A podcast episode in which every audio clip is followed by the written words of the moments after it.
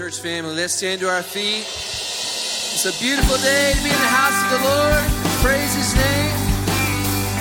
She's praising this morning. Praise.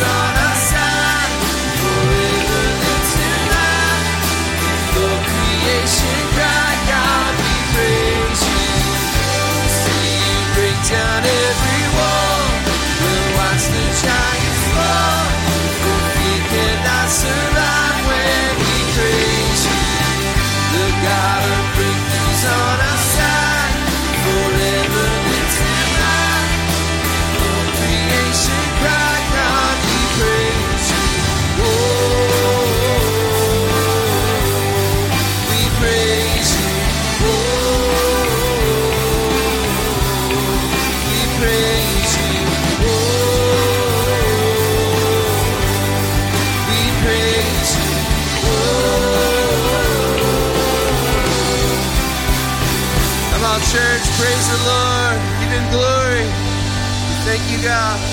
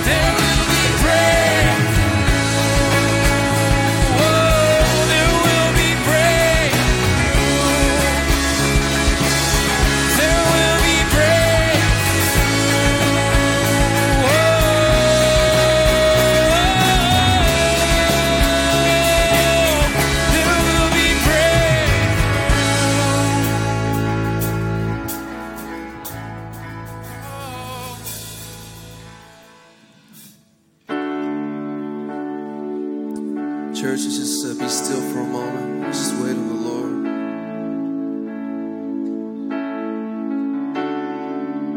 We wait on the Lord, we, we focus on Him, right? Holy Spirit, Lord Jesus, come into this place, fill this atmosphere, God.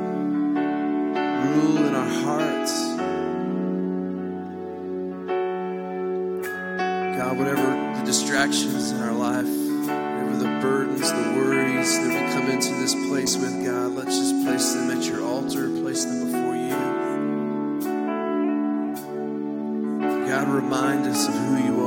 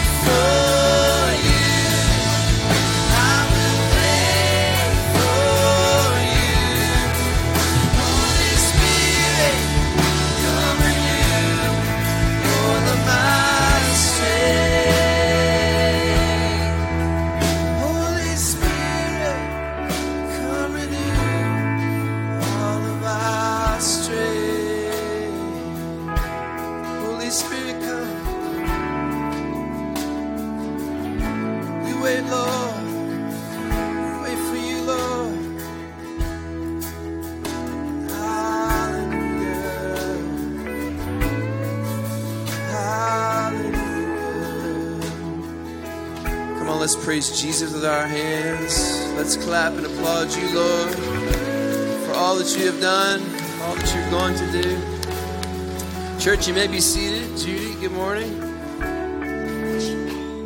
Good morning, church. I'm Judy Trippi, the women's minister here at Anastasia, and I am so thrilled to be with you today, and we are just blessed to have you in this place. Just a couple of things I want to share with you. You will see on the screen uh, a connect number where um, just to better connect with you, we're changing it to a phone number, and that phone number, if you want to grab a pencil or paper or on your phone, you're going to put in 904 441 6900. And that, when you get that number, then you're going to just put in the one number, uh, connect. And if you're new here, that's how you connect with us. Uh, you can go in and fill out a digital card, or if you have a prayer request, you can put that as well there for you. Also, if you um, want to know more about what's going on in the church, you're going to, again, I'm going to give you the number. We'll all have it by the time I'm finished. 904, what is it? 441. All right, you got it. And if you want to know though what's going on in the church, you can also go there and put in the word news. Now we have some things going on, and you'll be able to see that as well within the uh, the body of that information. You can look and find out what all the ministries are doing. We have quite a few of those going, and also the word give. If you'd like to give, you can do that, and also you can go out into the atrium. We have boxes for giving uh, for you as well. But just put in that word give as well, and you will connect to 904. Amen. Thank you so much. You're getting it as well as I am. See, we're learning it together. So that's good. Also, SMAC will be starting tomorrow. That's our children's uh, music and art camp. Um, we have about 130 kids already signed up for that. There's never too late. So if you want to sign your child up, go ahead and do that. Um, also, on that news, our women's uh, Bible studies start September 1. That's also there for you in the digital bulletin. And I've already had ladies signing up. So we'd love to have you for that as well. You guys have a blessed, blessed day today. And we'll see you next week. God bless you.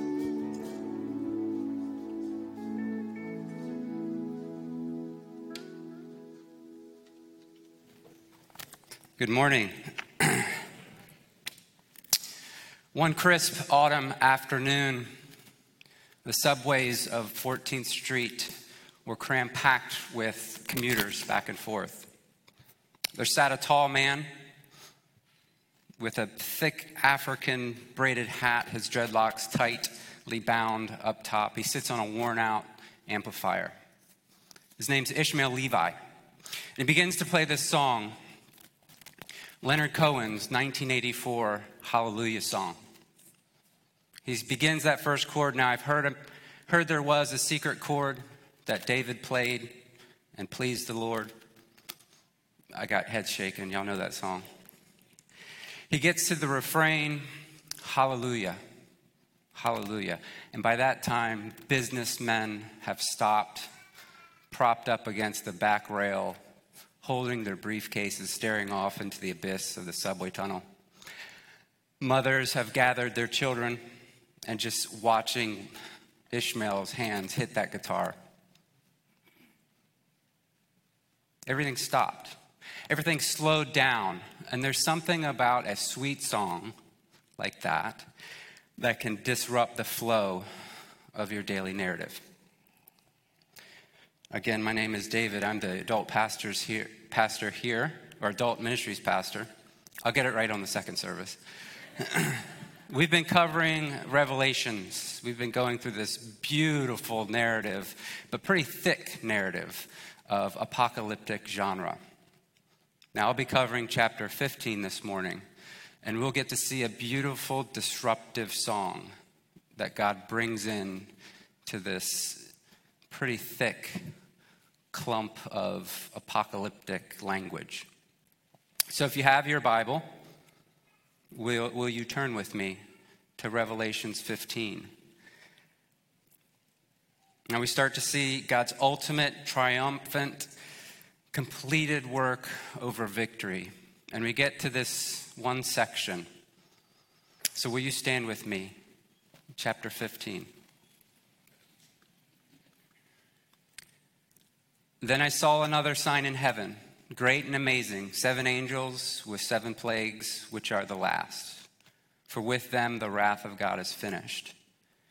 And I saw what appeared to be a sea of glass mingled with fire and also those who had conquered the beast and its image and the numbers of its name, standing beside the sea of glass with harps of God in their hands. And they sing the song of Moses, the servant of God, the song of the Lamb, saying, Great and amazing are your deeds, Lord God the Almighty. Just and true are your ways, King of the nations. Who will not fear, O Lord, and glorify your name? For you alone are holy. All nations will come and worship you, for your righteous acts have been revealed. After this, I looked, and the sanctuary of the tent of witness in heaven was opened. And out of the sanctuary came the seven angels with seven plagues, clothed in pure bright linen, with golden sashes around their chests. And one of the four living creatures gave to the seven angels seven golden bowls full of the wrath of God, who lives forever and ever and the sanctuary was filled with smoke from the glory of God and from his power. And no one could enter the sanctuary until the seven plagues of the seven angels were finished. Thank you. You may be seated. so, this is a series of long discourse that we could track all the way back to chapter 12. John, the author here, is writing about seeing visions and allegories of the coming Messiah. We also saw the spiritual warfare associated with this. The narrative culminates with Jesus on Mount Zion and the 144,000. And it continues as a description of his harvest on God's earth as he executes judgment. And that'll be chapter 14. So, this vision is uh, the third vision in a cycle of visions. And the first two verses say this Then I saw another sign in heaven, great and amazing, seven angels with seven plagues, which are the last. For with them the wrath of God is finished. And I saw what appeared to be a sea of glass mingled with fire, and also those who had conquered the beast and its image and the number of its name, standing beside the sea of glass with harps of God in their hands. So we're progressing through this story and we see this setting. We see these angels. Angels are the agents of God. They execute God's earthly judgment. We see this in Sodom and Gomorrah in Genesis. We saw this over the opponents of God in Exodus, Second Kings. We even saw it over Israel. You can track that all the way back to Exodus and Second Samuel. In Acts, we also see that is um, him against Herod Antipas. Angels are restrained by God's mercy. Angels proclaim God's sovereignty. Angels announce God's final judgment. Angels hold back God's final judgment. They carry out God's final warnings and they gather everybody for final judgment. And we get to this chapter and we see they enact that final judgment. These are the third signs in this apocalyptic narrative, as I've spoken before. They differ from the first plagues we saw in chapter 12. These are seven, and they correspond similarly to the judgments of Egypt, in those plagues. They're called the last plagues because they bring about God's wrath to completion. So, what's the takeaway? Seven, uh, seven plagues, seven bowls, seven angels. The number seven is usually typically associated with the perfection and completion of God. God's bringing things to a completion. He's bringing things that He has begun to a close perfectly. Wholeness to the whole world. Flourishing will come unencumbered by the weight of evil. Now, we will look at God's transcendence. He is above all, but one of the takeaways I would love to bring to you is His immanence. He's also involved with you. God is com- com- uh, committed to the finality of the events of Revelation. We see this continuously played throughout the book. That's part of his divine attribute. He is a perfect God. Now, there's something about the perfect nature of God that is both alluring, but it's also repelling. Now, what do I mean by this? when we encounter the perfect nature of God, we also encounter our imperfections as well. Now, in a way, this is honoring to God, but it also creates and can create emotional and relational distancing from Him. Now, granted, our first encounter with God, we see His moral standard and we realize we fall short. But God, great in His grace, great in His mercy, closes the gap. And the restoration process begins. And he sees us in the totality of that process and names us on the basis of what he sees and knowing he will bring it to completion. How do I know this? Hebrews 10. Why don't we turn there? But when Christ had offered for all time a single sacrifice for sins, he sat down at the right hand of God, waiting from that time until his enemies should be made a footstool for his feet. For by a single offering, he has perfected for all time those who are being sanctified. You see, in the presence of God, those parts of you that feel dangerous, that maybe feel dark, maybe feel disgusting, might be pulling you away from getting close to His beauty, His perfection, to woo your heart to delight and to delight in Him. Shame will pull you away. Shame will pull you away from Him, and it'll offer you up something other than what you were designed to delight in. But you see, that's the work of evil. And God's bringing that to completion. How many of us can lean into the fact that God will complete the work He has started? Now, maybe in the end times, David, but that doesn't translate into my life. That doesn't translate into my brothers and sisters' life. That doesn't translate in the lives around me. Another beautiful scripture Philippians 1 6.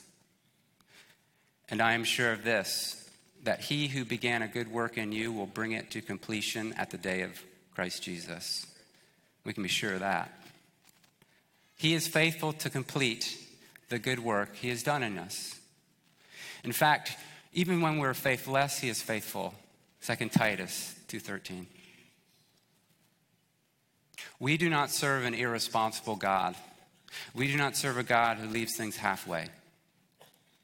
He is committed to the plan of the world, and He's also committed to you. So we see, we taste, we, we embrace the perfection of God, and then maybe two minutes later we forget.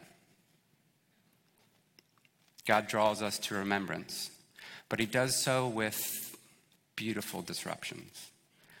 But like I said, they comes with the, the word, they're disruptive. Sometimes we get caught up in the world, we, we don't stop to attune our hearts to see God, to embrace Him. So we need an interlude, kind of a small break in the narrative of our daily flow. Interludes, they sew parts of stories together they carry us from what was, and they, uh, we, they bring us into what is. what is to come. So, what do we see in the scripture? The band begins to play. And they don't just play any type of, of instruments. If you notice, they play the instruments that were passed out by God Himself. Verse 3 says this And they sing the song of Moses, the servant of God, the song of the Lamb, saying, Great and amazing are your deeds, Lord God the Almighty. Just and true are your ways, King of nations. Who will not fear, O Lord, and glorify your name? For you alone are holy. All nations will come and worship you, and for your righteous acts have been revealed. So, the Song of Moses is this interesting song. It appears in an important part of Israel's history. It appears initially when, it, when the transition of power leadership, excuse me, went from Moses to Joshua. You can find that in Deuteronomy 32. But you can also find it in Paul's writings. He makes mention of it in the book of Romans. He also makes mention of it in 1 Corinthians, and you can also find it in Hebrews chapter 1 and chapter 10. The song has this kind of, I kind of like this, it's not structured, just shows up and it disrupts. Um, but there's something about the disruption that uh, I think is so good. Because we see the song of Moses, the song of the Lamb, the song of Christ, they're, they're both people who bring deliverance. So, we see this disruption, but we see this disruption because it enhances the glory of God, the greatness of God, and awesomeness of God. We see great and amazing this controlling God who has influence over the course of the world. That's why his name's Almighty. So we slow down to catch up with God. We slow down to catch up with a, a God whose ways are just and true. I don't know about you, but that brings comfort to me. Especially when I experience the shifts of life and the betrayals of life. How many of us in this room have felt deep betrayal in your life? You've placed your hands in the faith of another another person or another system, and you thought they would give you something that your heart delighted in, but it only came back with deep betrayal. And with that, you long for justice. You, your anger sees, and you maybe speak out. You should have been there for me. You shouldn't have let me down. You may have turned your hand to God and said, uh, where were you? Claiming he's irresponsible, uncaring, doesn't see the injustice that you encountered. But you see from this verse, we see it's a claim on God's ways are true.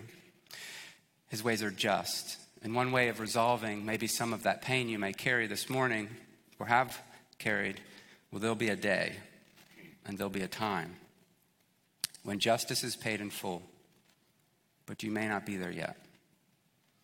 Can you rest that in the hands of the one who can carry that for you? And bring closure. And he will bring closure to the world's injustices. And he won't leave things undone because he's a God of completion and a God of perfection. His righteous deeds have come, and they've been, they have come, and they will come, and they have been revealed to the world. He's not finished. But one day it will be finished. And from there we'll sing a great, great song a song of power, a song of his perfection, and hope that one day all nations will come and worship. And we see that in that fourth verse. Many of our brothers and sisters who get the tail end of deep, deep injustices and pain throughout the world and feel that anguish will one day have that closure. But we also see God's greatness in question here His perfection, His purity. But He is holy, and Him alone is He is holy. So will you rejoice also that God will bring all nations to come and worship? There is a sense of unity in that. All nations will come and worship you, the verse says. All people, various cultures will join hearts in worship of God who will deliver us from evil. And he's bringing forth a kingdom of community, of worship that speaks to the wonder and triumph that he carries over evil. And for me, that brings comfort because in this day and age, I see so much division within the church. But one day we will see Ephesians 4 played out to the degree that we will see it as it should be. And Ephesians 4 says this Ephesians 4 4. There is one body, one spirit, just as you were called to one hope that belongs to your call. One Lord, one faith, one baptism, one God and the Father of all, who is over all and through all and in all. We saw the transcendence of God and the immanence of God in that last section there. Evil's oppressive, sin is oppressive. Sometimes so oppressive that we don't even recognize how much division it's bringing. But again, God's perfect, and his completion of this is perfect. So let's move into the last few verses here. After this, I looked, and the sanctuary of the tent of witness in heaven was opened. And out of the sanctuary came the seven angels with the seven plagues, clothed in pure, bright linen, with golden sashes around their chests. And one of the four living creatures gave to the seven angels seven golden bowls full of the wrath of God, who lives forever and ever. And the sanctuary was filled with smoke from the glory of God and from his power. And no one could enter the sanctuary until the seven plagues of the seven angels were finished. So we leave the song and we jump back into the narrative. It's put back in motion again the final actions of God's power and his powerful works to eradicate evil. But in the process, we see more of his attributes enhanced. And I think that's what I'd love to hone in on. We see some of these divine attributes of God that are enhanced by this ending here. God is bringing time, He's bringing season, He's bringing these finite created things to a close. But y'all know the good part about that? Is he doesn't leave us in our mortality. He steps in and he does something about it. He's invited us and given us access through a person, through a relationship, and we become partakers of this eternal glory. 1 Corinthians 15 says this When the perishable puts on the imperishable, and the mortal puts on immortality, then shall come to pass the saying that is written Death is swallowed up in victory.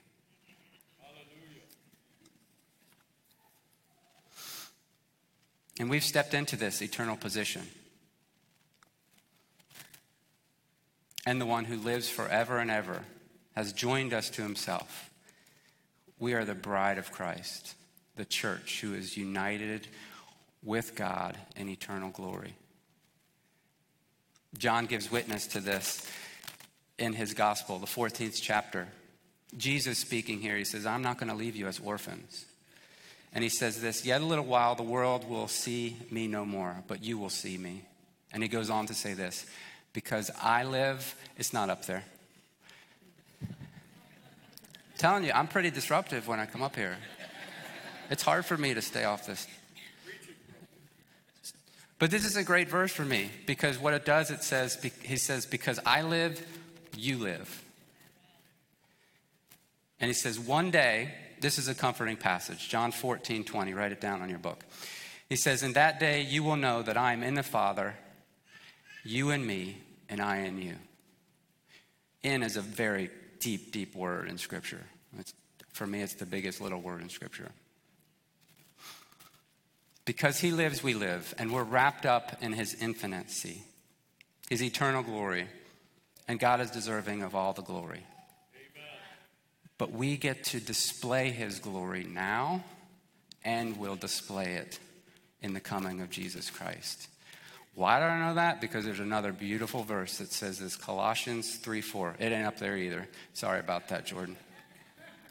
It says this When Christ, who is your life, appears, you too will appear with him in glory. That's a rich one. He who lives, lives forever. He is infinite, he's not finite. And we are his people that share in that infinity, or that, yeah, infinity. I'm not going to go back, just leave the slides off there. Will you embrace God's eternal power? I think that's what you guys were laughing at over there. It's like, I'm way off script. Will you witness his glory, his power of the Lord? We see this in verse 8. We serve a powerful God, don't we? I'm going to question you on that now.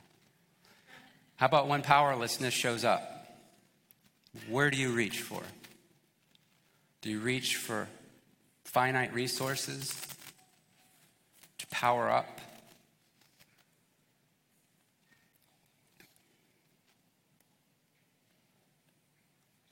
Will you relinquish that over to God's power? Are you in awe of God's work? Have you witnessed enough of Him where you've come to say, You are great and your ways are great? I trust in your ability to guide me more so than I do myself. That's why He's the great shepherd. So, how has powerlessness shown up in your story? How did it present itself? How do you see it in your disillusionment, in your disappointment? How about this one? Where were you made to feel like a fool? Track those moments back where hope was so vibrant.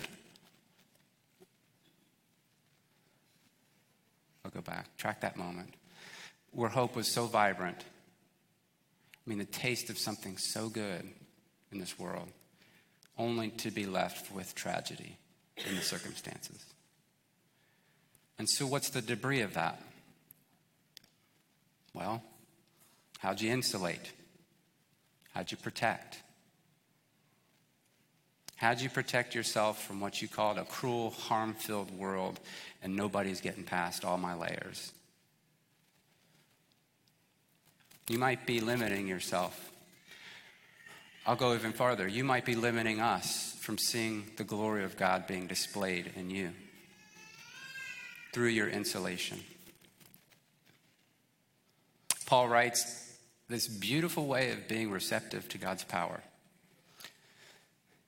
2 Colossians 12. He's speaking about Christ talking to him. He says, But he said to me, this is Jesus talking to Paul. He said this My grace is sufficient for you, for my power is made perfect in weakness. So Paul takes those words and then he comes with a therefore. Therefore, I will boast all the more gladly in my weaknesses, so that the power of Christ may rest upon me. Recognizing it's okay not to be okay brings such freedom to your soul and gives you so much power and access to a God who says, You don't have to power up. You can let it down and you can rest in me. Something about being honest, something about being open brings incredible amount of power. It cuts the string of past harm It opens the heart to receive, to receive healing, holiness, and deliverance. Will you invite the Spirit of God this morning to reveal that to you? His power, His holiness in your life. Now, it's been really good spending this time with you. And we're going to get to a, a, time here this morning of a response. What's your actionables? What are you going to take away?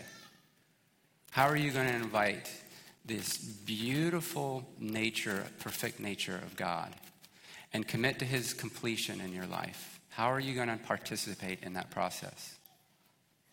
Maybe you're here this morning and you haven't taken that step to start the relationship. Maybe it's time to say, hey, Jesus, I'm ready can start with a yep. That's all it takes. Yep. I'm ready. I mean, no, no big speeches, no grand. Just there you are in your seat and say, yep, that's it. It's time. You can come see me later. I'd love to talk to you about it. Maybe you've already done that. Maybe it's time to kind of navigate how you have insulated, how you've protected. Maybe it might be taking the step to talk to somebody. You know, the book of Revelation is a thick, pretty rich book, isn't it? And I think one of the takeaways for me is this Jesus, in this third chapter of John, talks about why he came. And he says this For God did not send his Son into the world to condemn the world, but in order that the world might be saved through him. Salvation's for all. Yep. So, will you welcome that this morning? And as I finish, as I get off the stage, I'll be down here. But I will depart with you. The last part of Leonard Cohen's song, and it says this Now I've done my best. It may not be much. I couldn't feel, so I tried to touch. I've told the truth, and I didn't come here just to fool you. And even though it may have all gone wrong, I'll stand right here before the Lord, the Lord of Song with nothing, nothing on my tongue except hallelujah.